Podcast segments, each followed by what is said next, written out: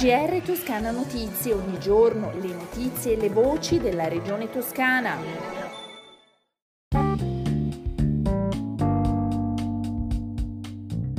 Bentornati all'ascolto del GR di Toscana Notizie. Apriamo il nostro giornale radio con Eugenio Giani, il presidente della regione toscana, a Bruxelles per una serie di incontri istituzionali.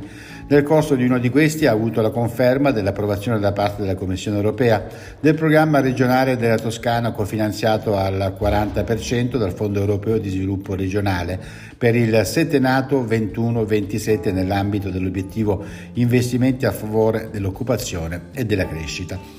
Ciò significa, ha spiegato il presidente Giani, che a disposizione della Toscana ci sarà così 1.229 milioni di euro di finanziamento, visto che 492 milioni sono rappresentati da fondi europei e 737 arrivano dallo Stato e dal bilancio regionale. Si tratta di una decisione di importanza fondamentale che ci permetterà di realizzare i nostri progetti di investimento e sviluppo. Cambiamo argomento. Parere favorevole della Regione Toscana alla richiesta di aumento della capacità di rigassificazione del terminale galleggiante FSRU Toscana, avanzata da Old Offshore LNG Toscana SPA, per passare dagli attuali 3,75 miliardi di standard metri cubi annui fino a 5 miliardi annui. L'aumento della capacità di rigassificazione non comporterà alcuna modifica impiantistica ed avverrà solo tramite un maggior rendimento dei vaporizzatori e una ottimizzazione della logistica.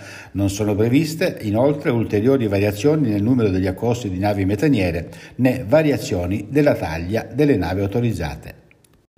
I pasti non consumati nelle mense universitarie vanno a chi è più fragile. Infatti Regione Diritto allo Studio Universitario lanciano una iniziativa di solidarietà contro gli sprechi a Firenze, Pisa e Siena.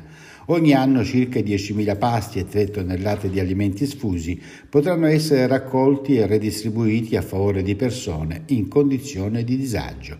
L'accordo è stato firmato nella Sala Pegaso del Palazzo Strozzi Sagrati a Firenze, sede della Presidenza regionale, con l'assessora all'Università, Ricerca e Diritto allo Studio Alessandra Nardini. Ascoltiamola. Mai come in questo periodo c'è bisogno davvero di rimettere al centro la dignità umana, di non lasciare indietro nessuna e nessuno, e poi di mandare anche un messaggio importante appunto per il contrasto agli sprechi alimentari. Io credo che sia molto bello riuscire a coinvolgere la realtà del diritto allo studio universitario toscano e quindi le nostre 3 città universitarie e le realtà che quotidianamente operano e si impegnano in queste nostre città.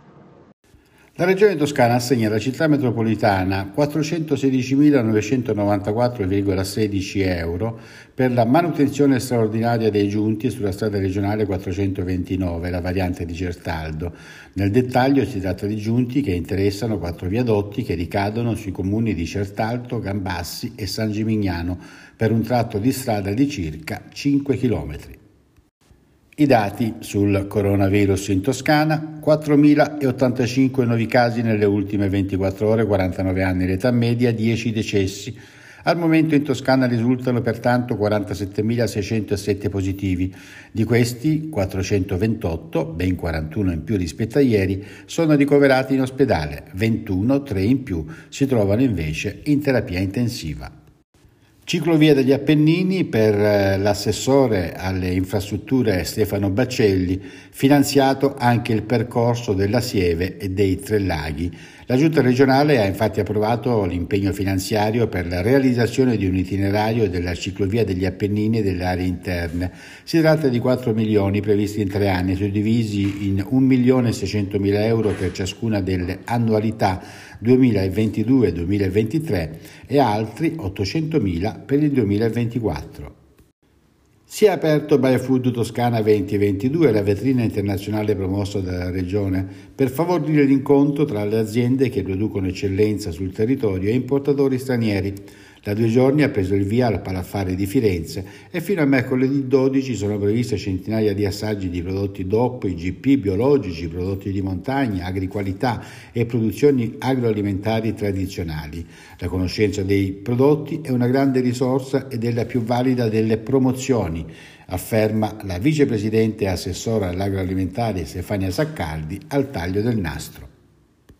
Una delegazione della Costa d'Avorio guidata da Siama Bamba, presidente del Consiglio regionale di Baguè e accompagnata dal fondatore del Movimento Shalom Don Andrea Pio Cristiani, è stata ricevuta in Palazzo Strozzi Sagrati dall'assessora Alessandra Nardini, con delega alle relazioni internazionali, in rappresentanza del presidente Giani, e dalla consigliere del presidente Alessandro Lopresti.